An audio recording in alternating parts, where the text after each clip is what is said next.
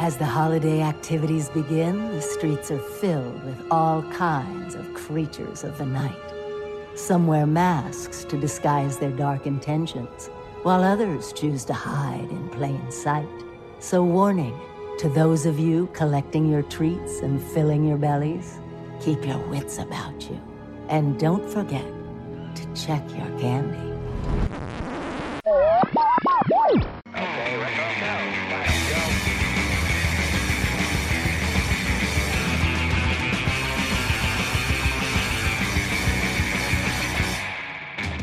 Hello and welcome. Welcome and hello. This is Wait, You Haven't Seen. It's a show where we talk about movies, and specifically, we talk about a movie at least one of us has never seen before. I'm your host, Travis, aka TV's Travis. This is episode number 239. And our movie this week from 2015, it's the anthology Tales of Halloween. And joining me to talk about it, as they have been for the last couple weeks, it's the podcast of Gore. And from the Gore podcast, we have the Wicked Kitten, always getting into mischief. Monica. Well, hello there, Travis. You staying spooky this time of year?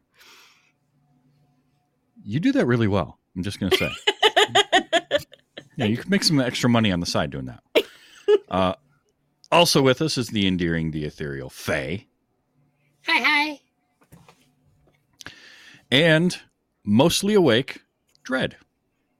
Well, hello, everyone. Uh, welcome to the same time zone as me. Yes, from another undisclosed location, but this time within the eastern time zone of the United States. So that's as close as I'll get to saying where you are. Um, so, all right, Tales of Halloween. Uh, show of hands, starting with Dread. Had you seen this before? I did. Okay. What's your history with it? When did you see it for the first time? A couple of years ago. I've only seen it once before this time. Uh, so a couple of years ago, um, I did remember it, which means a lot. Uh, and Yeah. rewatching it, I did. I, I I did like, oh yeah, that story. Oh yeah, that story. Yeah, that story. So um, positive, very positive. So yeah, Well, that's good. Monica, how about you? Had uh, had you you had seen this before, right? Yeah, I, I I'm the one that recommended it. Uh, I probably saw it like I don't know, maybe like five years ago. Because I remember last year I was gonna I was gonna say we should do this one, and uh, I think Fae had already picked one, or you did for the anthology movie.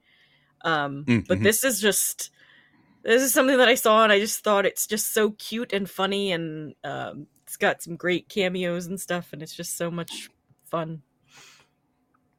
Yeah. Um, last year we did XX, Yeah, uh, that was which it. was which was pretty fun. Um, it was an interesting interesting anthology. Uh, Fae, how about you? Had you seen this one before? No, this is first time. Hmm, okay. Uh, same for me. This is also the first time I had watched it. So, uh, w- Dread remembered it, which means it was obviously had a positive impact on him. Um, so that's good. Obviously, we know Monica likes it. Uh, what did you think of it? I liked it. Some of the stories were kind of meh, but then the other ones were really good. So, I mean, it's pretty par for a typical good anthology. Yeah. We'll kind of dive into the individual stories. There's 10 stories in this, which is, I didn't expect. Yeah. Um, I liked it. Uh, I had a good time with it. Uh, Monica, you put it perfectly. It's fun. And I think Yeah. that's, that is one thing that sets this one apart. I love uh, horror anthologies. I think horror and sci-fi, um, and to a certain extent fantasy uh, as well. But horror and sci-fi really lend themselves to to short stories, um, and anthology movies or anthology series in that realm. I think work really really well. So I love a good horror anthology. That's why we do one every year for this show. Um, and last year's was really interesting because XX and it was all uh, women directors for all of the segments, and I thought that was a a really fun one to do. But this one, I had I had heard of and I had seen the poster plenty of times. The yeah. the poster That with the tree and the the- skull. hmm It gets you. Um, I had no idea this was ten stories. I you know, typically when I think of an anthology, I think of something like Trick or Treat or Tales from the Darkside or Creepshow, where it's anywhere from three to five is usually what you get in a Mm. feature length anthology movie. Each one gets somewhere in the neighborhood of 20 to 25 minutes to kind of tell their story. Um, and then you have your wraparound, and that's usually what you get. Trick or Treat is interesting in that it doesn't really have the normal structure of an anthology of here's story A, here's story B, here's story C. They do that, but they're all interwoven a little more. Uh, I don't want to say seamlessly, but they're they're more interconnected in that they're the transitions are very subtle. Um, this was like, here's your story, fade to black, fade in, here's your next one. But it was ten of them, so they're all in that like eight nine minute range, and I kind of thought that was that was a cool way to go about it. It does lean to, as all anthologies do, like you said, Fae. Some some stories are going to be better than others. Um, ten is a lot to go through, uh, so I'm impressed, Dread, that you remembered uh, so much of it. if you'd only Thank seen you. it one time, um, but uh, it does. I sort of look at this. This sort of broke down into two tiers for me um, because I think overall, genu- generally, I liked all of the stories for one reason or another. Uh, but there was sort of a the there were five of them that were kind of a better tier of story than the other five. The the bottom five, like if I'm ranking them in a in a one to ten, my six through ten aren't so much that I didn't like them. It's that they just needed a little something else. They needed another like five minutes of story to to really kind of round out. Um, but uh, yeah, it was super fun. I loved, you know, your your uh, your hello, your intro there, Monica, as doing your Adrienne Barbeau voice. Uh, Mhm. I loved having her as the radio announcer. Yes. Basically was- reenacting her role from uh, The Fog.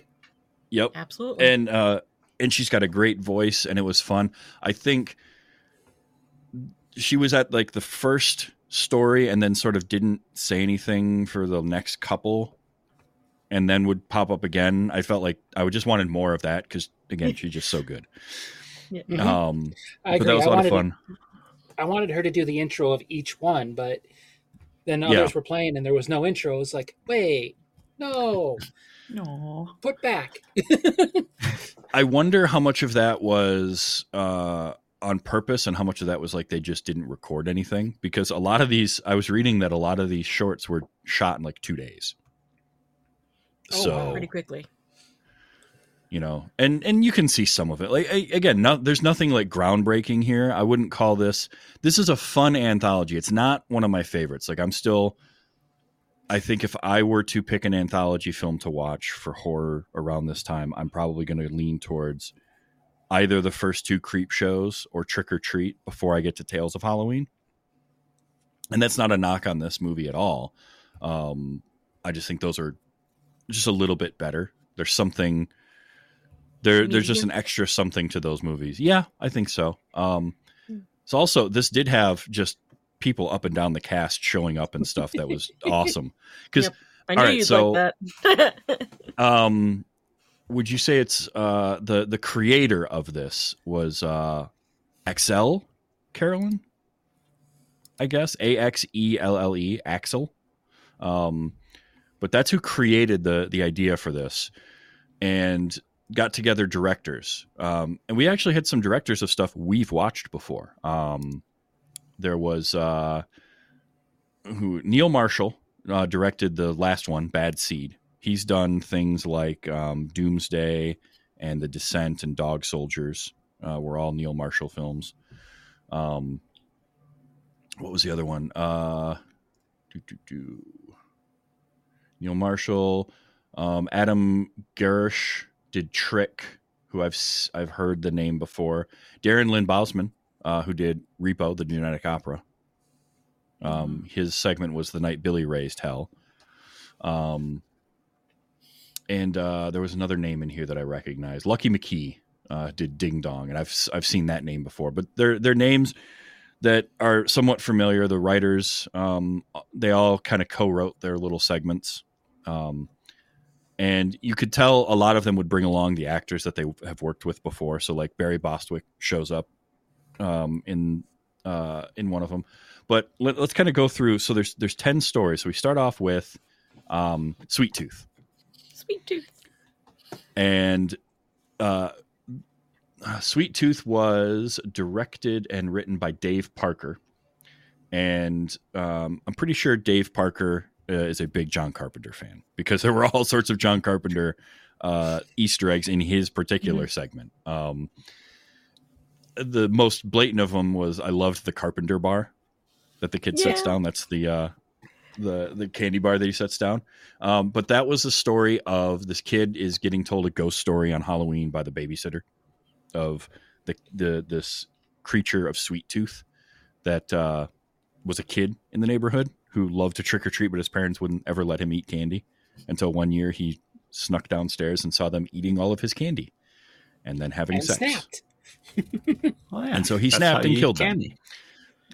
He, he pulled a Michael. yeah and he becomes sweet tooth and then you have to leave candy out for him every year and it's a, i love that because that's a fun like that's a fun little story to tell um scare the kid but then it actually happens Mhm. sweet tooth shows up at the house um by the way did, who who recognized the kid's costume the little boy in that segment anybody so he's got the he's got an eye patch Oh yeah, and he Was he a has pirate? snake no, Plissken. Snake. Oh, yeah, I've no, I haven't seen That that, was a- movie, so Okay, well, that's another John Carpenter reference, so that was another good one. have I- it was my my first my second note actually. My first note was like Adrienne Barbeau. All right. Uh, second one was nice Snake Plissken costume. Yep. Um, I liked uh, I liked Sweet Tooth. I liked this particular segment. It was the right mix of of gory, silly. You're not sure the first half if it's going to be supernatural or not, and it's just a scary story. But then the the creature shows up, and it's like, whoa, okay, we're we're going there. Um, and then you get Greg Grunberg uh, making a cameo right at the end Yep. um, with him and uh, who was the uh, mom for that segment? Um, Claire, Claire Kramer Kramer. and they were playing uh they're credited with their names uh their character names from a movie they did called big ass spider a couple of years before this That So sounds like something we need to cover. they're dressed in their It's- costumes from I'm that okay movie. with it. It's, it's an interesting movie. Interesting. that sounds scary. um but yeah i liked sweet tooth i thought that it uh it was like the perfect horror short story um like kind of structure right where you start off and it's just the babysitter and the kid and they tell him the scary story and he goes to bed and then it gets a little weirder and a little weirder but then it has that that short story ending where the parents come home and they find him standing in the room with the two with the dead babysitter and her boyfriend just eviscerated gutted right there and all he says is they ate all of my candy and we cut to black Yep. I was I loved that. That was great. So that was a really fun uh, and a strong one to open with too. I think they they picked a really good story to open and start stuff off with. Yeah. Um, also, I think there was just the right amount of uh, sweet tooth creature scene, Yeah.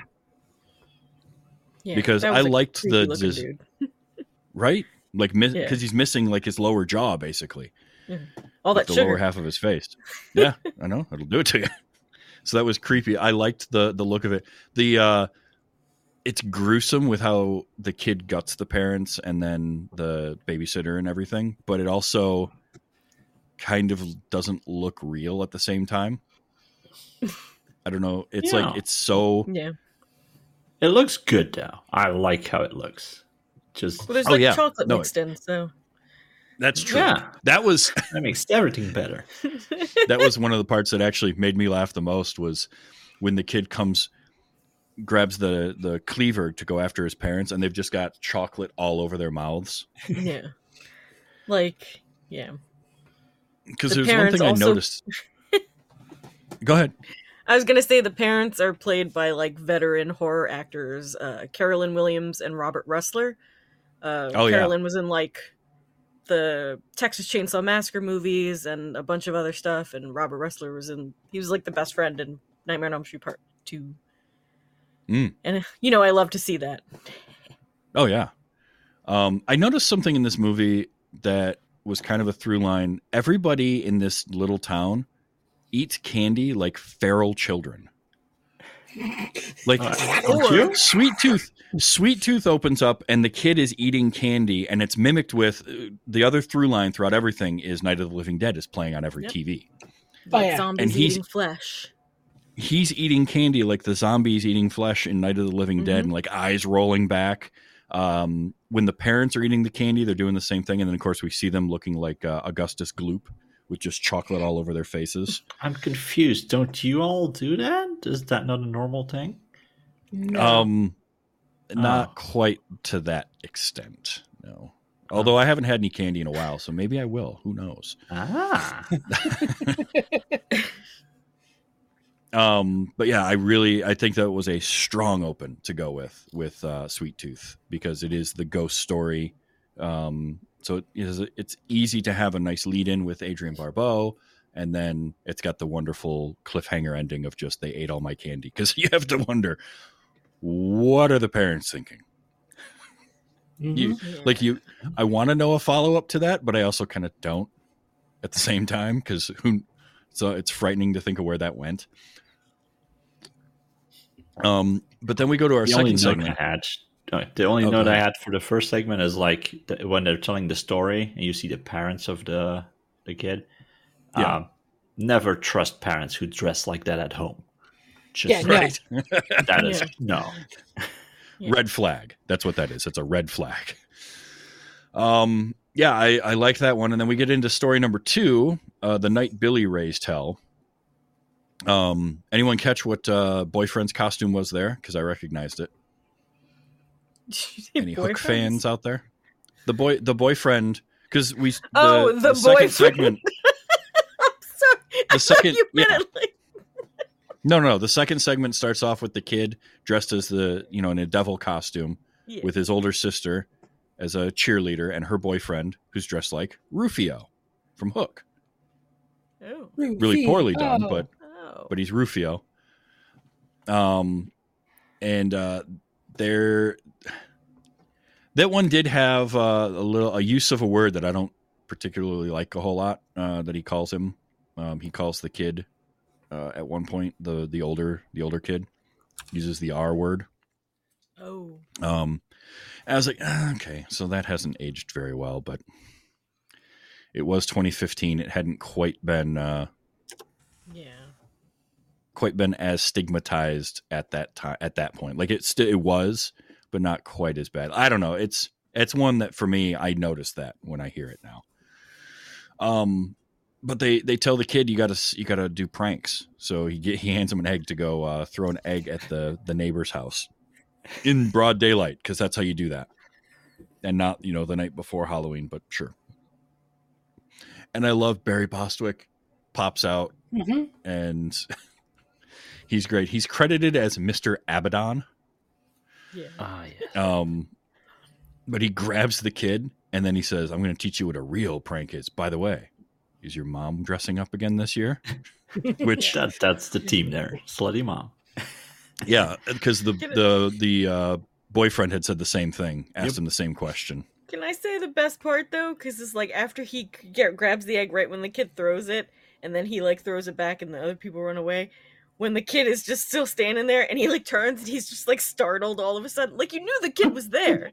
Why are you startled, Abaddon? yeah, exactly. and this was the segment done by Darren Lynn Baus, uh. So, or Bo, Boseman. So he, um, he had worked with Barry Bostwick before. And I loved, um, when, uh, Abaddon grabs the egg and he hits the kid going across the street with it right in the middle of the back and knocks him down. Oh yeah. That Um, sound effect though. Boing. there were a lot of cartoonish sound effects in this. I captured one of love that. them, um, but this this particular segment was very over the top cartoony, um, and I loved that because you know you could just tell Barry was having a blast playing this character and just overacting the hell out of it. Uh, I find that guitaring most with good his- actors, most good actors love playing the villain and ham it up. Oh, sure.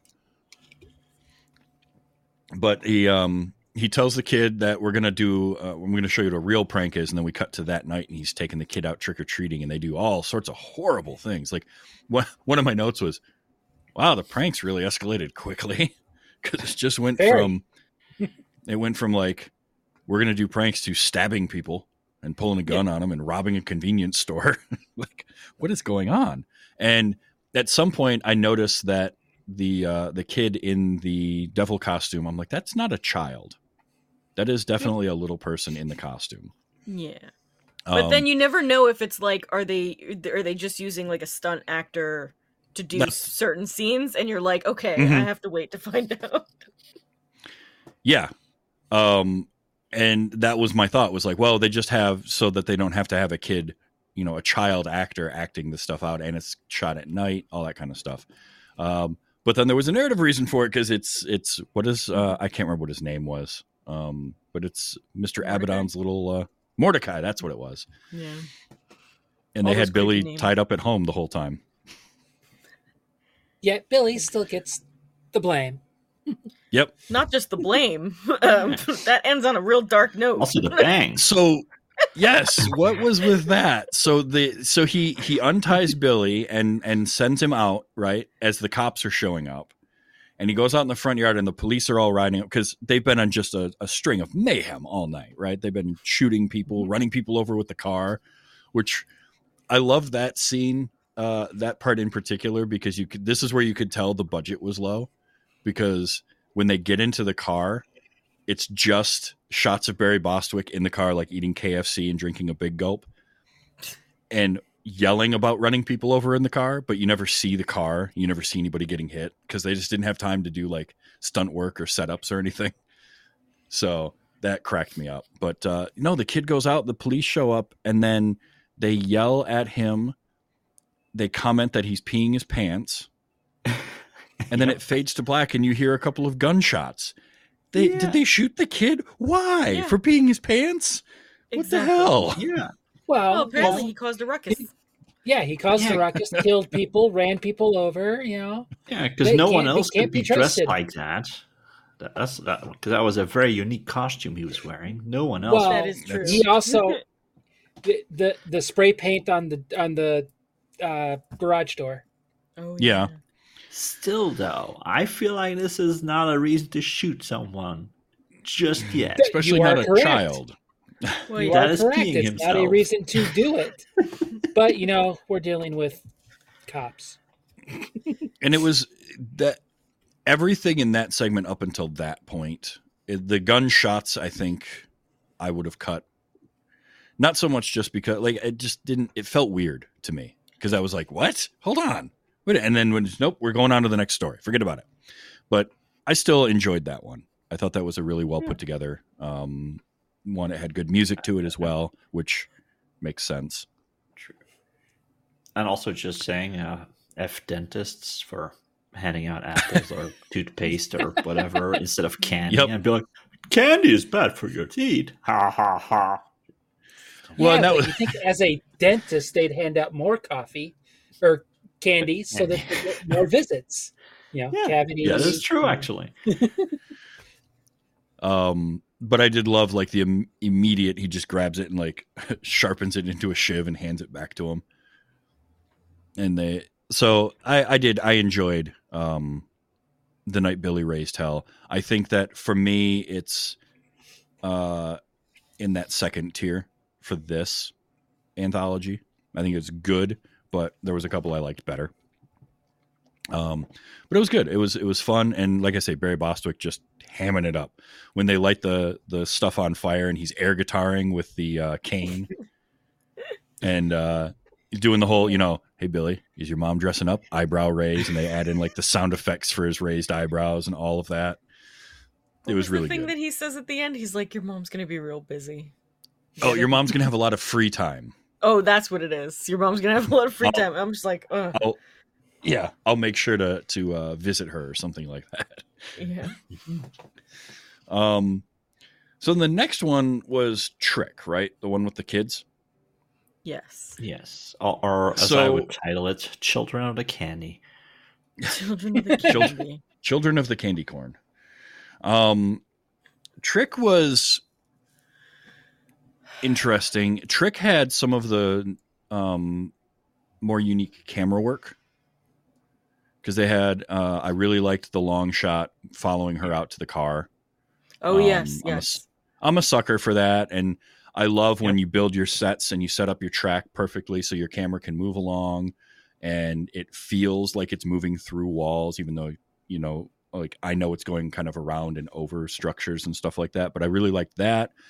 There was the one shot afterwards uh, that had like the real Dutch tilt where the girl walks up and eats the piece of candy, and it's all done in one long shot. Um, but Trick for me was one of the weaker entries in this, only because why? There was like nothing.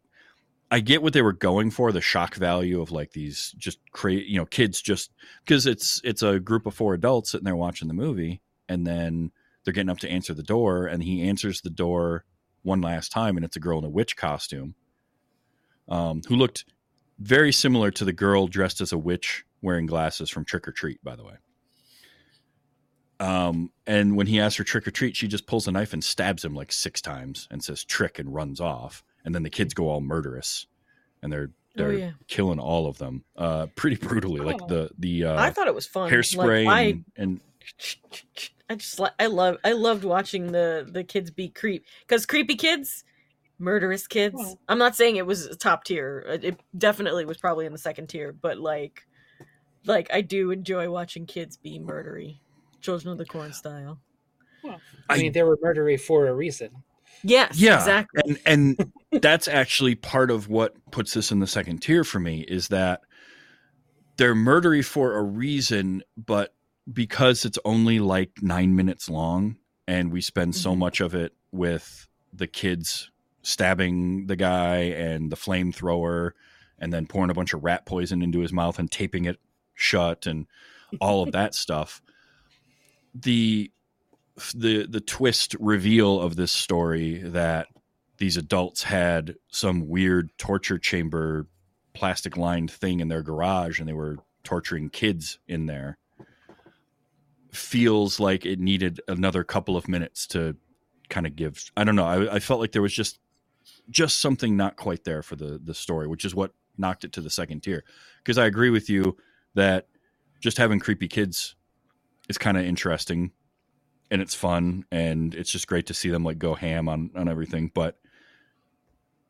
there's a there's literally like a child strapped to the table when she runs in there in the dark that doesn't make a sound Yeah. Was a little off-putting. Um it's just i just wanted just a touch more in that one which is what knocked it to that second tier for me. Um it looked good. Uh i think that it it was fine. I just just wanted some more story there because of the Yeah. reveal of it was so quick at the end and like were all four of them involved in it? Is that what he was showing the girl on his phone like hey check this one out. Um i don't know. So it's fine. There's nothing wrong with it. Yeah. like i said there wasn't there wasn't a segment in this i didn't like. Um it just some of them were a little weaker than the others. Mm-hmm. but uh trick definitely is like oh okay we're just uh just kids murdering people. Just going right for but it. including uh slicing of the achilles. And that one always gets me Oh no, under the car, that is my greatest fear. I check my car. Sometimes I jump into it. Like I don't like thinking about that. And anytime it happens in a movie, I'm just ugh. this is why I can't do killer dolls. Like Chucky, he would go for the Achilles. He'd You have a thing for like your ankles and Achilles, right? Because it's like underneath the car, staircases that have Yes. an open bottom to them that somebody could reach through if you're walking down the stairs. Like best. Mhm. I've noticed Like that. Jump into your bed too. I bet. Yeah. Do you, does your beds? Do, do you have like? Do you check under the bed before? I have a anything like futon, that, or- so okay, nothing so can really see, fit so under there. kind of yes. You sort of maybe, but- mitigated that issue. But there's like there because it's like technically you could be under there but there's like a box so like you know there there's you know, you know what i mean like i kick something if i kick underneath the bed so nothing can be there i picked my bed on purpose is what i'm trying to tell you Yeah, yeah, no, no pet cemetery, huh? Yeah. The only the only thing I have to worry about is much like four rooms that there'll be like a dead person inside the mattress randomly. Did did somebody do that to you when you were younger? Did they grab your your ankles or something and they put that fear in you? Do you, where do you think that came from? I don't know. I think it's a lot of movies and just Yeah, I think there's like a Pet there's like Sematary. a yeah, that's face it. there is a lot of like um uh trilogy of terror if anyone's ever seen that that will Oh yeah. put the fear of little things in you um there's Maybe. just there's something about things that can get to the thing that will help you run away you know because if you get stabbed in the arm like you could still run right but if they get your Yeah. achilles you're dead Yeah, although i'm not really running away. anywhere Still though, you, you have a better chance on two good legs than you do on one.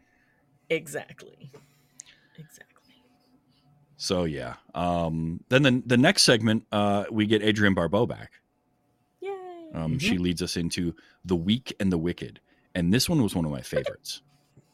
Um, in in this, I really liked the weak and the wicked, um, and I think what I liked about it was it was the western, oh yes the whole set. Like it was structured and shot like a western, and I I kind of dug that. I caught it right away, and I was like, oh, this is cool. And there here again, you've got uh, an older kid, sort of dressed like a sheriff, but he's just ferally eating candy in an alley. Like he's just Like- shoving candy in his face in an alley. Um, when he looks up and sees the bikes all chained up, and you see Malice on the one bike, and he he knows who that is, and then the the you know pack of street toughs grab him and throw him up against the wall. Now, I did like the, here was some more cameos for you. Um, one of those guys, the one that was chewing on the uh, toothpick, um, was uh, oh shoot, where's his name? Noah um, Noah Segan. He is uh, good friends with Rian Johnson and is in all of Rian Johnson's movies. So if you saw Glass Onion, he was like the hippie stoner dude that's just wandering around the island. In Glass Onion, he was the one of the sheriff's deputies in Knives Out. He was in Brick. He was in Last Jedi. As he had small roles and and stuff like that. Um, so he's great. I liked him. Uh, I love the other guy in the gang. Uh, is played by an actor named Boo Boo Stewart, and I just I think that's a great name. That was the one with the long hair. And then Gracie Gillum played Alice, who was the the leader of the gang. Um, I just really liked this whole this whole story. I thought this was a really cool. I love the structure of it being set up like a western. She looked so familiar to me, but when I looked at her credits, I didn't see anything that I would recognize. I was like, there was like Disney stuff, and I'm like, or something like that, and I was like, no, Yeah, what do I know Yeah, her I-? But she's just got that I- face. she does. She she reminds me a little bit of um, Willa Holland, who was in Arrow, just a little Hmm. bit. Yes. uh, and as well there's a little bit of her there and then um who was um oh crap her she was an actor in the 90s she was the Noxzema girl shoot what is her name Curly hair. you know who i'm talking about yes curly hair Um, the uh Rebecca uh, uh, that's who. There's a little bit of her in there too. Huh. not not like oh that's rebecca gayheart but sort of like oh she reminds me a bit of her. Yeah. but i had the I same thing. I'm as i was watching that whole segment i'm like i know her from something. And i did the same thing. I looked it up and i'm like no i don't because i've never seen teen beach movie or teen beach 2 We should. I mean, you can't watch the second without the first, so right exactly um and she was great leading that gang and they see Yeah. the dude at the other end of the the alley so you get the whole i love the standoff as they walk down the alley and just the way everything was framed and structured out and then uh it goes full on like metalhead punk rock with the chase and the music that starts playing get some uh I don't I didn't catch who the band was or the song, but um and uh the whole time I'm thinking, okay, did this guy like what is his deal? What did he do? And turns out he was actually summoning a demon. And the demon shows up and once again, budget reasons, we don't see anything. Um, except for the the small like t-shirt cannon full of blood that shoots onto onto the kid right at the end of it, which he kept his And eyes open for that. The biggest smile you've ever seen. Yes. He was so loving happy. it. Oh yeah, Yeah. he got his revenge. But there again, like like I say, that was the western because when he gets to that spot, and then we get the flashback to what happened there before. Uh, and I love the idea that um, they burned down the trailer that his parents were in, and it was 15 years earlier, and the burnt out husk of the trailer is still sitting there. No one's cleaned it up, no one's removed it. It's just there in the wrong side of town. Like that cracked me up. Um, but yeah, then that demon shows up wearing a, a meat skirt, and uh, I did like the design very- of the demon. Yeah, looking very um Silent Hilly. Is that what I said? you, you're thinking one? of Pyramid Head with with horns. Eh, I Or- got a little feel like of a- that. Yeah, like something in that world, definitely like modeled with the mouth and Mhm. the hornies, or maybe not the hornies, but and you know, again, I think that this segment could have been maybe a little bit better with more time. Give it another like five or ten minutes to sort of develop a story, but at the same time, this one really worked in that short bit because it was so stylized in the storytelling. And I think the difference between it and Trick right before it was Trick had a cool look, but the story was just like kids show up, stab a bunch of people. Oh, they're evil. Okay, and then we move on. Like it was just missing one layer that I think the uh, the Weak and the Wicked had, which was probably just adding in that flashback of there's a connection between these two, and that's why he summoned a demon. And we don't get anything beyond he just figured out how in the last 15. He spent his entire life figuring out how to get his revenge, and he got it. Yeah. This one also feels like the most that would be on uh, Creepshow. It kind of does, I- doesn't it? yeah. Yeah. I, I could see the cartoonish flashes and and the art thing Yeah. with the little demon. Little- Yep. Oh man, I could see that like coming out of this one with a transition where it goes animated for a minute while the demon attacks. Yeah. That Yep. would be really cool. So yeah, this was one of my favorites. Um and uh the music in it was pretty cool too. I'm a metalhead, so I, I enjoyed that. Um the next one, again, we get uh we get Adrienne uh no, we don't get Adrienne Barbeau leading us into Grim Grinning Ghost. Um but this one had some cameos in it. Um, Like the most Quite a few. yeah. So uh, Lin Shaye um, starts us off telling A the favorite story on the sh- on, of on Gore. yes, uh, telling us the story of uh, the grim grinning ghost. Um, she's got have the, her she's having a Halloween party. Her daughter Lynn is played by uh, Alexandra Essoe, and during this one was another one where I'm like, okay, why do I know this face? Why do I know this face? We just saw her in Doctor Sleep. She played Wendy in Doctor oh Sleep. Oh yeah. hmm And as soon as I read that, I'm like, oh, yep, I see it now. Yeah. Um, so that was her, and then, uh, but we also had uh, Barbara Crampton Yeah. was uh, dressed up as the witch, uh, another favorite of ours. Um, and did you did you catch uh, Stuart Gordon there? as Sherlock Holmes. Yeah. Yep. Along with Mick Garris as the Phantom of the Opera. Yep. He is another directory type person that is really cool. He also does a podcast. so that was that was fun to have all those cameos in that opening scene because then the rest of it is just uh, Lynn on her way home. Um, but this was also one I really liked because this felt like uh, like a, a story you would read in you know a short story collection or a creepy pasta online type deal, right? Where you would read about uh, this type of story, and so to have it be you know a bunch of cameos in the beginning and then just go to a single character and what they're dealing with on their way home i liked. Um, i thought it was shot really well again. And uh and it felt like that yeah and it and it felt like that kind of goosebumps uh creepshow type story where it has again the good cliffhanger ending of it just happens and it's over. Because they keep setting you up for it and they keep faking you out. Like you think it's going to happen? No it doesn't. You think it's going to happen? No it doesn't. They're and they're giving you all the the hallmarks right? You've got the classic like it's all the tropes of somebody being chased and stalked by a ghost. Um when she gets in the car and the song playing i love the song when she's in the car because it's all just you're never alone. I'm watching you all the time. Look behind you type thing the whole time. Oh God. and then her car then her car breaks down and she breaks her phone and she's walking and she hears something behind her but the story is you can't look behind you right? So she doesn't. And then they had uh i mean they had the trope of the you know the medicine cabinet where she's brushing her teeth opens the medicine cabinet. When she closes it nothing there but they make you think there might be.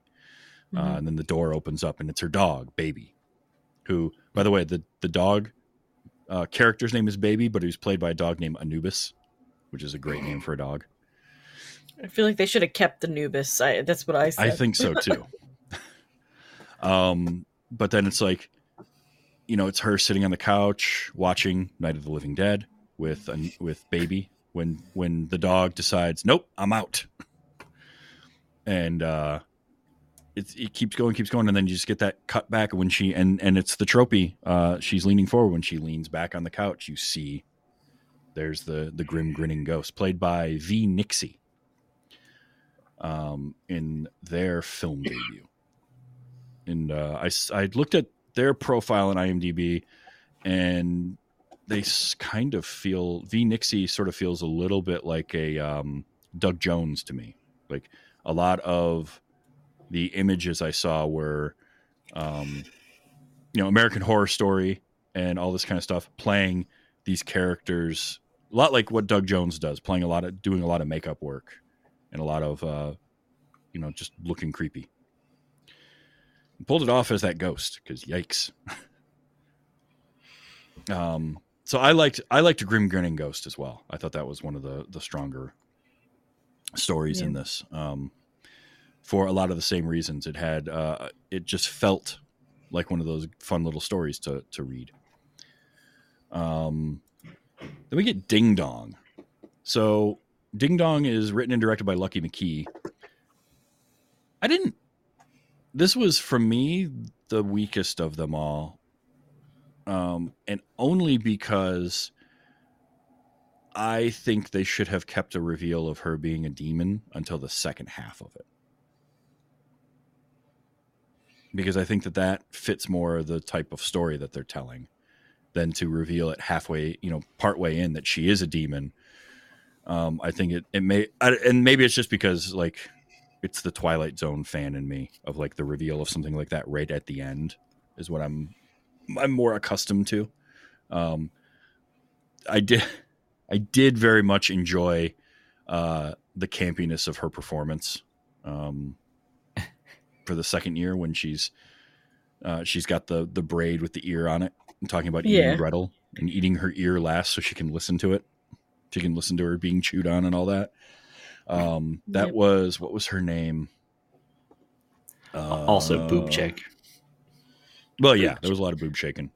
Pollyanna McIntosh um, played Bobby, and I think the reason that I wanted the reveal of her actually being a demon, which was I loved the the design of her as the demon with four arms, and she's just painted red, um, but just a little bit weird looking because it's like it's cheap but not cheap looking at the same time. I don't know. It worked for me, but I think the reason that I wanted her reveal, like a reveal of that later, was it would make more sense and it would it would just it would have played better as a story personally i don't know if anyone else agrees um, with that or not but that's how i would have done it that's literally the only thing i would have done different here because I, I love the idea the concept of the story i even love when she turns the oven on and she sets it to 666 degrees Yeah. yeah.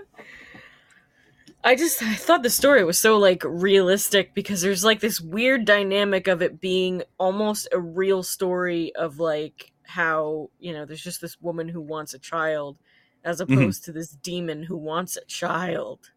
You know? It was such a it, like I didn't know how to feel about it. Parts of it annoyed me a lot. like mostly the husband, I think. Um it, it's Which, never it's you know- never been my favorite, but it's got like some good, you know, things to see in it. But It had great moments, like when they find the the little kid dressed as Hansel uh, on the front porch, and when the husband turns on the light and you just hear, "Is this one yours?" Like to the mom out on the street. I loved that. That was time. The timing on that was really great. I think again, it just comes down to with the way the first part of it is, where she's all sad because they can't have kids or they don't have kids, and she's seeing all these children the year before, and even having her like lash out and slap him when he when he has the dog dressed up yeah. that would have been fine but what i wouldn't have done is had it be the demonic arm that hits him and then the whole demonic thing transitioning.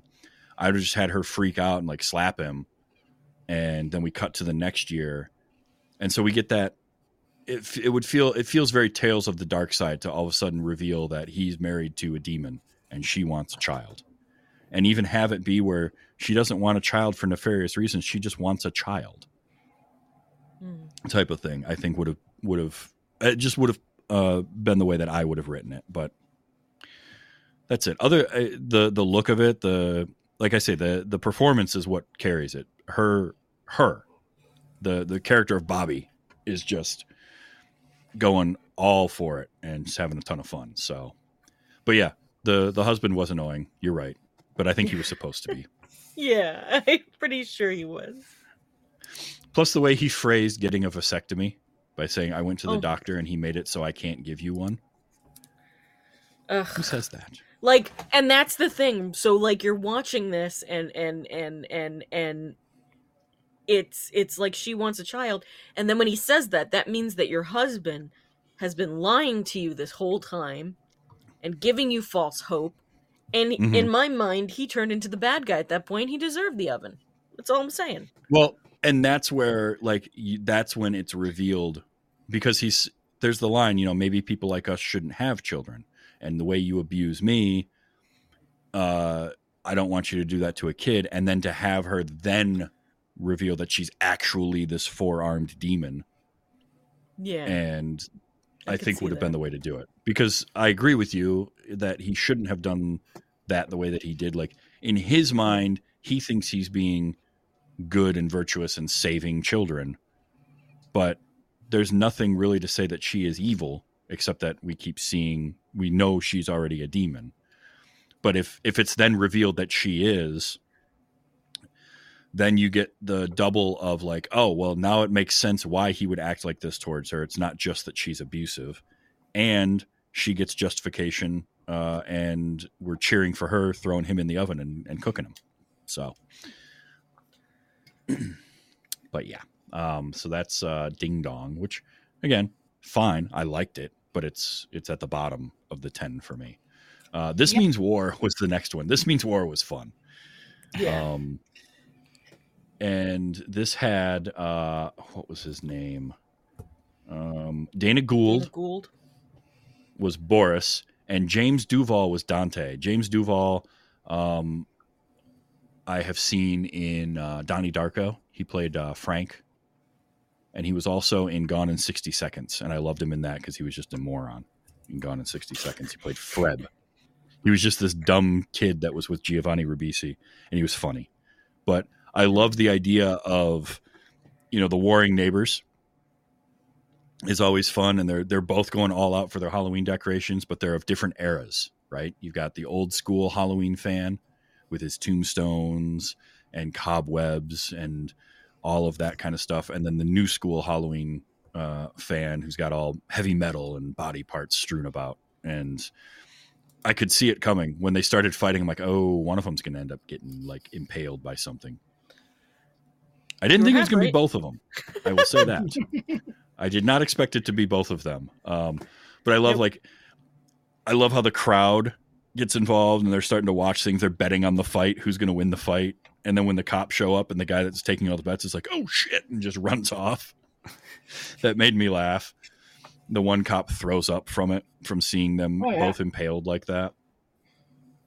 Um, this one, much like a couple of them, very simple story, um, but it's just good in the execution. Uh, this is, I mean, it's weaker in terms of like a story, but I enjoyed it because of that. Um, because it you was didn't just need like to have yeah. something big. Yeah. It's just people fighting over their their own Halloween aesthetic. Yep. I mean, this probably is one of the first ones to get trimmed if you're going with less than 10 stories. Most likely. Although I wouldn't have, I might have given some more background to the two of them. But I, again, Dana Gould and James Duval are just are are great in it, and it's just a fun little story. Plus, I loved he had the headset tied up to uh, his skeleton in the front yard. Dana Gould did, so he was talking through that, and that made for the funny moment when he's like, "Don't, don't, don't you do it!" when it when he cuts the head off the skeleton Mm. because it moved with him too. Oh, I loved I love that. This was it was fun. There's not much to say about it, but it was cool. It also had a bunch of I'm sure there was a ton of cameos of people that were like in that crowd that I didn't recognize off the top. Adam Green Looking plays through. one of the officers. He's the director of the Hatchet movies. Okay. Officer Carlo Alright. actually plays Officer Carlo in like two different uh, segments, but I can't remember what the other one was. Oh, because he shows up again at the end in um in the Is bad seed is? The segment at Yeah. the at the uh at the police station. Yeah, and I'm seeing like Thomas Blake Jr. I've seen that name before. Um, Alyssa Dow- Dowling. Um, so yeah, that one was fun. Uh, after that, we got Friday the 31st. Yay! Woo! I I put this in the lower tier, and it was only because it's it's not because it wasn't fun. It was just because they're just it it wasn't as good as some of the other ones. But but what was great about it was this was just fun. Like it's it's your straight up Friday the Thirteenth serial killer chasing the girl until the alien shows up, and then the little alien, the little The claymation alien was adorable. Oh, trick or treat! Aw. Oh, I want one. oh, oh, oh. That was that was honestly my favorite part was when the Jason character is like confused and trying to trying to communicate to the alien that he has no candy. But he, he can't speak, so he's just like patting himself down, and then he just gets oh. frustrated and stomps on it and walks away. Oh, but And this one was fun because it, her body. yeah, and she Yes. becomes like a zombie creature, and then they just kill each other, and it was Honestly, just fun. this one was my favorite. this Yeah, had shades of it's got it's got some evil dead feel to it in parts like including the Evil Dead book. yeah the necronomicon Necronomicon. uh, is in there. Um but like the way that they're fighting each other and just how ridiculously over the top it is the glowing eyes gave me that feel. It was a lot of fun. Like i can't i can't say that i didn't like this and i and i would absolutely keep this story and and all of that. Um i just there was some that had more story to them that i liked but as far as just a like fun little interstitial this was great. It was just because it was just so crazy over the top and way too much fun. And then that little alien that little i want i want that little alien. Yes, please, someone make it. Trick or treat, trick or treat, trick or treat. It was like this, So cute. like they dropped him off to do this. that when your mom great. drops you off in the good neighborhood for candy. yeah. All right we'll be back in an hour. And takes off. So that was um that one was fun. Uh the next one though is my favorite of the of all of them. Oh, and yeah. that's the ransom of rusty rex. Um so we get john landis first of all great cameo right? Because john landis is awesome. American werewolf in london trading places all that kind of stuff um Yeah. but the two guys the, the two guys that are doing the kidnapping uh i love sam witwer he was the um the dark haired one the one that gets hit in the balls uh and then jose pablo cantillo uh, I've seen in stuff too, and he's great. And the two of them had really good chemistry, um, and they worked well with each other. But I just love this idea that they have this plan to kidnap this millionaire's son, who we have seen that character wandering around. He popped up in one of the, I think it's Ding Dong, maybe, um, Yeah. which is the one thing that I thought this movie did really well was just having like the trick or treaters showing up in multiple mov- mul- multiple segments throughout the night. Um, but they kidnap the kid, and first of all, the one guy's like, "I don't, I don't really want to do kidnapping. Are you sure?" And he's like, "Look, we're doing this. All right." This is, he's got the money. It doesn't matter. They kidnap the kid, and then they call the ransom in, and the dad's like, "Oh, great, you can keep him," and hangs up. Well, And yeah, I mean, I know You've made right a away terrible mistake. that that kid walks weird. He does, but you know, um, no, it's uh, Sam Witwer is what makes this one for me, though. He kills it. He is so good in this entire segment. Um, just his reaction to the dad hanging up, and I'm like, Oh, "What? Hold on." Calls him back. Uh, hi, it's me again. Uh, why did you hang up on me? You know, we Because Le- leave me keep him. alone. We don't. Yeah, you can keep him. Never call this number again. Click. he's just so confused by it all. Um, he just he's great throughout the whole thing. I cannot say enough good things. And I love like Sam Witwer is a fantastic actor. He is um, the voice of Darth Maul in all of the Clone Wars animated Rebels, all that kind of stuff in Star Wars. He um he did he was the villain in I think it was season two of Supergirl, uh, and he was great in that.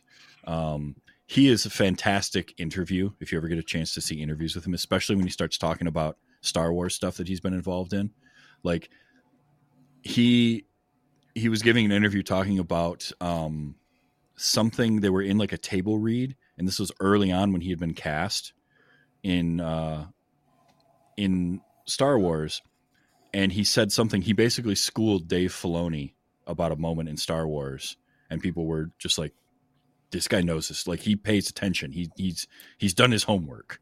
Um, the other one was when he also did the voice and motion capture for Star Wars: The Force Unleashed um, as Starkiller, and that was another one where he went into audition and they wanted there was a part where he's supposed to his character's supposed to meditate and build his lightsaber, and he's like but my character wouldn't know how to meditate because he's never been taught that. So he would try to force everything together. And they're like, that's so much better than what we wrote. You have the part. Um, but he's great. And uh, he kills it in this. And of course, he gets racked in the nuts and has that great line My nuts got hit by a monster, dude. And uh, he just, it's so much fun. This It's when a- it gets revealed that it's a monster, that it's like Yeah. Mordecai. there's some weird i can't you guys will probably be able to help me is like the way that it's like this they find out it's this demon that'll never leave them and stuff that was it reminded me of something else. I don't know if it's like another segment from another horror anthology or show or but it just i love that turn of like realizing and john landis and everything. Just there's something so familiar about it you know? Well, again, it feels very much like something out of uh, Creep Show or out of Tales from the Darkside, right? tales It's yeah, that sort from of- the dark side There might have even been a Tales from the Darkside exactly like it, for all I know, um, or a very similar story. But it just has that feel to it, right? Where it's like Oof. these guys think they're going to do something, and then all of a sudden, it's not what they thought at all, and now they can't get away from it. And even the the dad, they keep calling him. He's like, "Look, we were held hostage by this thing for five years. It just showed up one day. You can have it." And when they they light it on fire and leave it on the doorstep, and they get into the van, it's like, "All right, let's just drive until dawn, and then just keep driving." and so they leave, and it again has that wonderful cliffhanger ending where he comes back. You know, he's at the convenience store, he's eating his hamburger, and he comes out to the van, and he looks in the back seat, and there's there's Rex just eating a candy bar, and then he picks up the head of his buddy, starts chewing on the head, and just scream. Cut to black. I loved it. It was easily my favorite one. Was was the ransom of Rex, That's Rusty. Rex. It was so good. Um, I absolutely love that. And then our final one was Bad Seed. This was the Neil Marshall. Um, this had some influence of. Uh, I feel like there was a little bit of sort of Halloween three influence in there, with like the weird pumpkin. Yeah. Because the pumpkin gets carved, and the guy's like, "Check out the pumpkin that I carved," and uh, then it attacks him. That was great when she comes walking into the in there, and it's just on his head, and it like bites Yep. his head off. Um, this is where you saw the cops again, right? Because Yeah. um, Kristen uh, Kleba, I believe is how you'd pronounce it. Um, she she's the um, Detective McNally. Uh, when she goes back to the police station, she runs into those two cops from earlier that are covered in chocolate. They're like, "What happened to you?" Uh, some kid ate a whole bunch of chocolate, and uh, and they're like eating the chocolate still. It was, oh, well, it was such a gross moment. um, Oh. they had uh when uh did you notice the guy that they were bringing in like the the dude dressed in all hospital scrubs covered in markings and stuff it was uh it was um what's his name Not Sam Character Neill, from uh, unfortunately. yeah it wasn't sam neill but it was supposed to look like him i love that uh this had again a bunch of the cameos right? Um it had pat healy uh john savage we've i've seen stuff before. I loved that the sketch artist when she goes up to the sketch artist and he turns his sketch around and it's just that crayon Yeah. jack-o'-lantern and he's holding the crayons. Do you know who that was? That was drew struzan was the actor which if you've ever seen like the old star wars movie posters or et or all those old posters that just have that really it's a very unique look but he is an amazing Mm. artist fantastic artist Oh, that makes it funnier. so to have him being Rembrandt killed me. I loved that so much because I, I I follow him on Twitter. He uh, his his posters are like unique. There's a, it's a Yeah. style almost of movie poster. Um, then we also had uh, so the killer pumpkin that she ends up chasing around town and just the mayhem that's going on with it. And I loved how it sprouted little uh, like vine tentacles and would crawl around. Um, Very and good. then uh, after she kills it and they they find out you know they they see the the thing on it they go to uh, professor milo gottlieb was played by joe dante Joe Dante. Another great cameo director. yep. Director and, and another great uh ending where they're like i don't see what the problem is. And you just see that giant warehouse full of these special pumpkins. Yep. and cut to black. Like i just uh, that was a That's bad seed was a really fun one. I like it's a great ending and it tied it tied a lot of the stories into each other too with the police station and everything that's going on and like them talking about the the captain talking about all the crap they've been seeing that night. Somebody saw an alien. Somebody saw you know whatever whatever dude, kids holding up liquor store or convenience stores. Like i loved that. Um that was super fun. I i really enjoyed this as a uh as an anthology because it was Yay. fun. That's i was talking with a friend earlier today about it and um, they didn't like it very much because it was sort of pitched to them like oh this is the next trick or treat. And i don't see it that way because trick or treat especially is one it's very dark right? The stories are Yeah. pretty uh pretty like just dark and and creepy but also um very down. And this this one is very much embracing this fun side of a horror movie. It's campy Yeah. and it doesn't take itself too seriously and it's just having fun with the holiday and fun with uh, all of its silly stories it's embracing the goofiness of some of these stories like killer jack-o'-lanterns and exactly. all sorts of stuff like that and teeny tiny little aliens that can possess your body. yes Trick or and i think all i think also that's why trick for me is the one that's probably the lowest is because it doesn't fit the fun vibe of everything else nearly as much True. Yeah. Yeah. And and especially like you have something where Adrienne Barbeau is like recreating, as Fae said, like her famous uh like radio show thing from the fog. This is like this is like a movie for for classic. Well, not classic because now we're if we're doing not like Dana Gould's classic, but like eighties 80s horror movies. It just has so much like the cheese and the camp and the Mhm. just like it's it's made for for for us.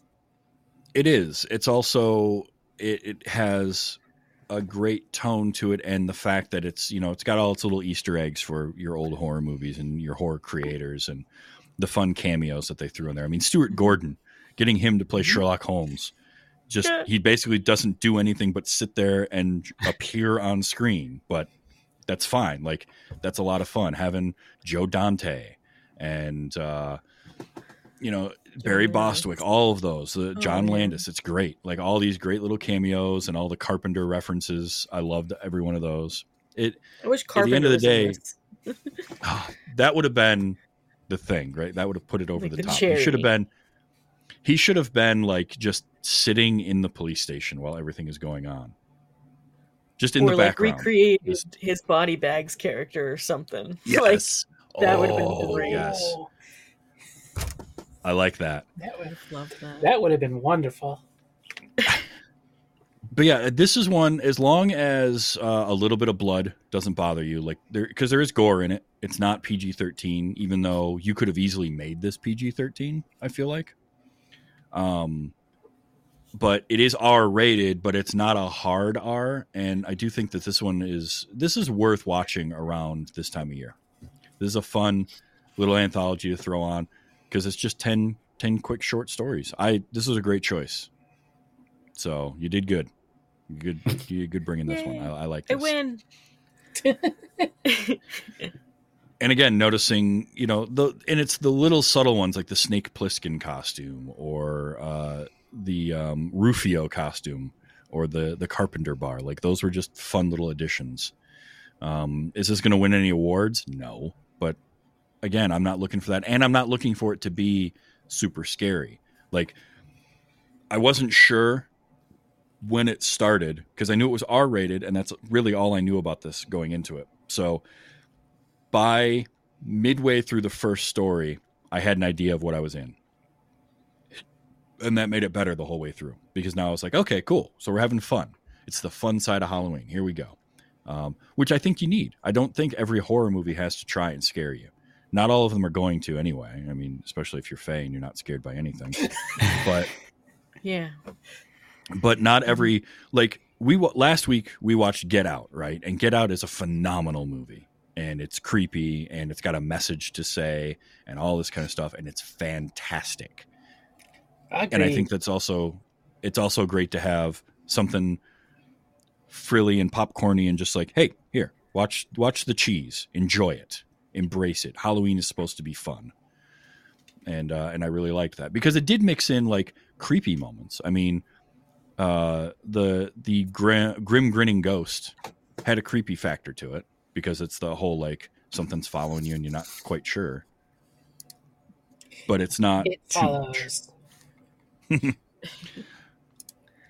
Um, I did capture a couple of clips, not much, because this wasn't a super like clip filled movie. I didn't feel like, um, but we got uh, just because this was. I loved the way that uh, Sweet Tooth said "trick or treat" and the way they modulated the voice. So I caught captured that, and it sounds a little something like. Like yeah, that that creeped me out if I was a kid that age, and I heard that. I heard a knock at my door, and I'd poop myself and hide. I'd be like, no, thank you.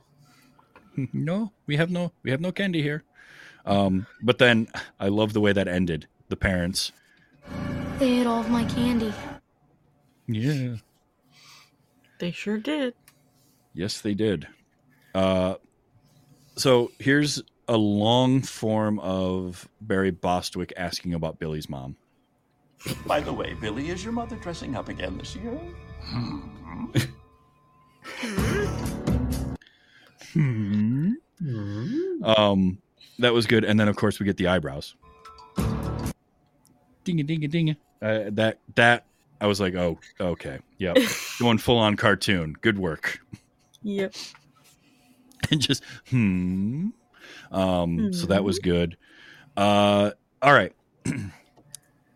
I mentioned that I really liked The Weak and the Wicked, and all through it was great, except this is the least intimidating attempt to be intimidating that I may have ever heard. And it's when Alice is pouring the Everclear on him and like walking around, and she says it, you know, it makes sense that we would meet up on All Hallows Eve. Tell me this is not the least intimidating attempt you've ever heard. On All Hallows Eve! On All It Hallows sounds Eve! it, it sounds like someone's little sister trying to be scary, but they they just they're too adorable to be scary. Oh, It's it's how Is it it me? came off to me. Kind of, yeah, actually. Aw. So I don't know. That just the way that played out, and then to have her get you know torn apart by the giant demon was satisfying. Yes. Um, I have one more. It's it just says "give you." I don't know what this one is. I don't remember now. So we get to find out together. I saw a doctor, and he made it so that I couldn't give you one. That's what it was. oh. Ugh. The husband's heel turn. She just wanted a baby, man. She just wanted to have a four-armed, red-painted baby. There's just something about him in his stupid costume having a flashback alone while, you know, right before they do the whole second year trick or treating thing. I don't know, there's something so annoying about it. Yeah, and I mean, my first view of it, I didn't see it quite that same way because I just don't have that perspective. But then seeing it a second time, uh, because I did watch it a second time, and then hearing you mention like it's really terrible that he did that. You're right. Like that's even if she is a, a weird blood demon with wife. four arms, she's, Like, that's still the whole- married her. It's the pinnacle of marriage. You have to have trust. If you don't have trust, then what are you doing? If you don't want to be married to her, then you shouldn't be married to her. Mm. There you go. Um, so I mentioned that my favorite was um, the the ransom of Rusty Rex. Dread, what's do you have a favorite amongst the ten stories? Trick or treat. I'm sorry. one fits like, you. first of all, it's Friday Thirteenth. They do the thing with it's Friday the Thirty First, which is just how has no one ever thought of that before? Yeah. that's, That's that's so brilliant. Right. Uh, and then you have the whole Jason lookalike thing. is cool. Then suddenly aliens. What? What aliens? And then it's just a cute alien. And then they go, as you said, like Evil Deadish with the whole like, now I'm gonna chop something of you off, and now you do it for me, and we're gonna take a different weapon every time because why would we use the same weapon? And they just Right. like it's, it's so much fun that one. and the So definitely, chainsaw, and yeah, Yep. I did like pull starting the chainsaw with his teeth. It was great. yes. Well, he only had Yeah. one arm. That's true. That's very true. No, you know what? The more I think about it, uh, the higher that one ranks on my list because it's just like We've it's affected just him. Fun. You have. finally. No, honestly, Come because to it the just- cheese side. it just wants to be goofy. And as much as I love, you know, Sam Raimi and Evil Dead and all of that, and the the feel that that one gives me, so, and that also that makes sense that that would be your favorite in this. I like that. Uh, Mon- Monica, how about you? What's your favorite one? God, I really, I do, I do like all of them, um, with the exception of, um, you know, kind of the one with the witch guy with the baby thing. Mhm. Um, but I think if I had to pick one, you know, if you're forcing me, I'm gonna go with uh, Grin Grimming Ghosts because it Mm. had a very. It reminded me a bit of like Poe, like a Poe poem too. There's just something I really liked about it, like that dark and alone, and that that like alone thing is like a that's a scary thing for for a woman to be alone and not have her car, not have her phone. It's just extra amped up. And the cool cameos, Mhm. of course. Cool cameos. It does. It has your kind of your solitude moments where she's walking down the street, where she's in her house, that kind of stuff. That fits. I like. That's a good. That's a good one. It's it was in my top uh my top half for sure was Grim Grinning Ghost. Fae, how about you? Did what was your favorite? Uh, same as Dread. Yay! Friday the thirty first. I mean, Yep. it's just fun. Yeah. That one is literally a all right. We've got a few minutes to kill, uh, so let's kill. Um, and it was just it was every that. trope. Yep. I would have picked that to be my number one, but I knew Fae was going to pick it, and then Dread picked it as well. And I'm like, you know what? I got to pick something different too. I mean, the, the the Dorothy outfit she was wearing, and Yep. I love that because it's kind of like like even though it wasn't her because she was dead, it was kind of almost like her getting revenge as well. Mhm. You know, Yep. A little bit. great. So yeah, uh, those are good ones. I think the for me the two weakest are Trick and Ding Dong. Um, Trick has a good has the better concept of the two that I think could actually play out in like a even like a, a short film, like a thirty minute, forty five minute film. Uh, I think would work better because that one just needed more. It's not as nearly it's it doesn't have the fun aspect of things obviously on the camp um, but I just think that it needed a little more breathing room. And then Ding Dong, again, I would have structured a little bit differently. And the husband is poop in his crappy Hansel costume, in his lederhosen. So bad. That the child was wearing seriously. too. Mhm. So weird. so yeah, that is uh, Tales of Halloween. Worth worth seeing for sure. Uh, it's it's on a bunch of services right now too. If you haven't seen it yet, um, you've got some time. It's on. I watched it on Amazon Prime. I think it's on Tubi and Freevee and a couple of the ad supported ones. So it's it's around out there. It's also on Amazon. Um, that's where I watched it was Amazon Prime. So, uh, totally worth seeing. It's a great choice. Uh, I had a lot of fun with it, and I'm glad that everyone else did as well. It's always fun too when we have more than one person watching something for the first time. Uh, in this case, Fae and I. I'm surprised, Fae, that you hadn't seen it. That would be the most surprising one. It feels like just one feels that I like it never just got around to. Well, now There's you only so much time check- in the day. Yeah. Well, you can check it off the list, or not sleep. That's the other option. Just never sleep. Then you have more time. It's like an extra Yeah. eight to ten hours you could spend uh, watching movies. Yeah. What do you need sleep for? Nobody needs sleep. Yeah, yeah. Sleep deprivity and driving goes really well. Sure, I used to do it all the time. no, no, it does not. It does not go well.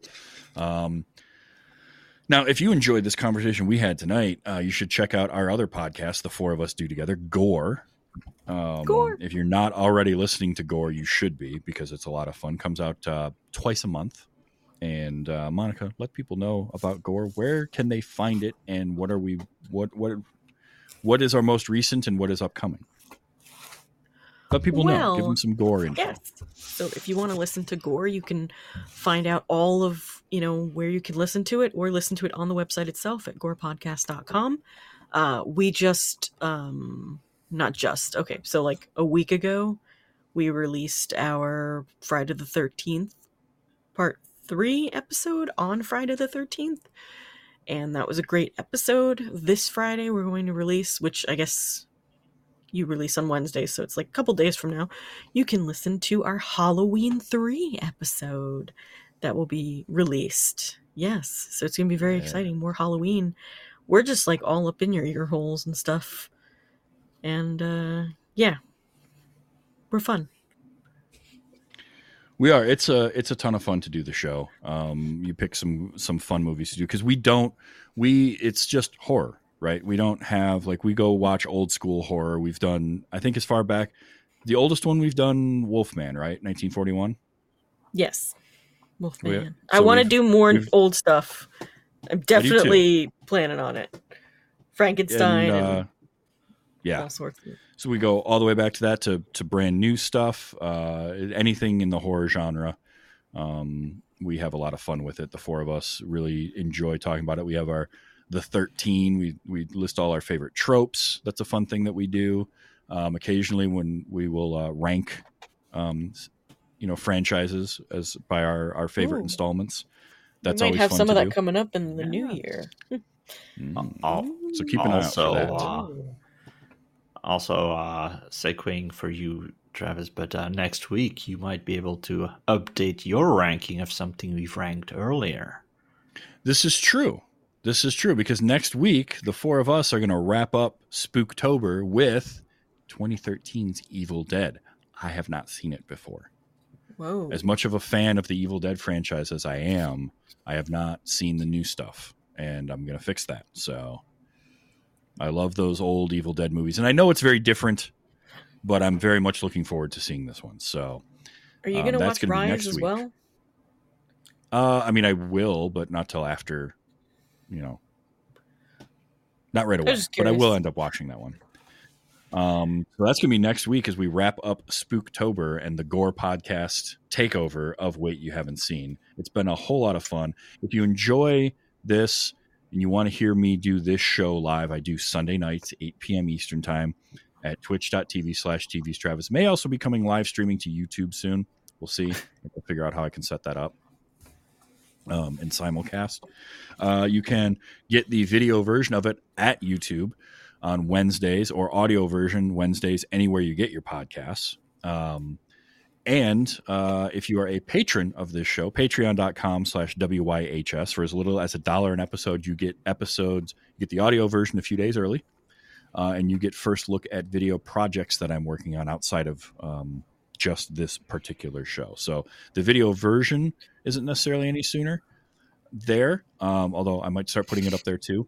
Um, but other projects that I'm working on uh, will be there. There's also monthly movie nights on my Patreon, Patreon access uh, to special spots, all that good stuff. So that's, and you can find all of that at my website, tvstravis.com. Uh, also, links for merch are there. So definitely check that out. And uh, word of mouth spreading and um, rates and reviews of the podcast and your favorite podcatcher always helpful. Uh, appreciate those. So that is going to do it for Tales of Halloween. I can't wait for next week. I am super excited to watch Get Out or not Get Out. I was I was excited to watch Get Out last week, so much so that it's still on my brain. But I'm really excited to watch Evil Dead next week. Um, 2013. yes, because it's one that I've been thing. wanting to do for a while. Yes, Evil Dead 2013. We'll make sure and and say that plenty during during the episode. But thank you all for being here tonight. Just Fae? remember, it's it's it's the Evil Dead versus Evil Dead. True. Yes. True. But I Uh, still names. want to say 2013. yeah. But uh, We'll see but how thank I you all feel for being here. again. yeah. Thank you all for being here. Dread, thank you for uh, flying across the pond to be with us in our normal time zone. Yeah, It uh, just for this. That's all I. So I nice of you to do just for Yeah. just for my show. I appreciate it. um, so uh, until next week for Monica, for Dread, for Fae, I'm Travis saying that uh, remember to enjoy your movies and uh, don't forget to check your candy. It's been what you haven't.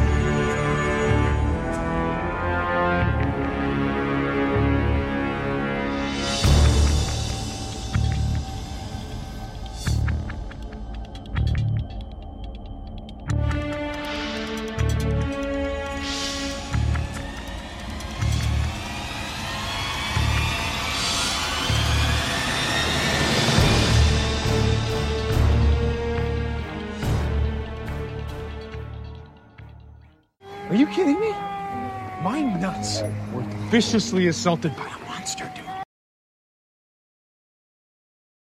Diamond Club hopes you have enjoyed this program.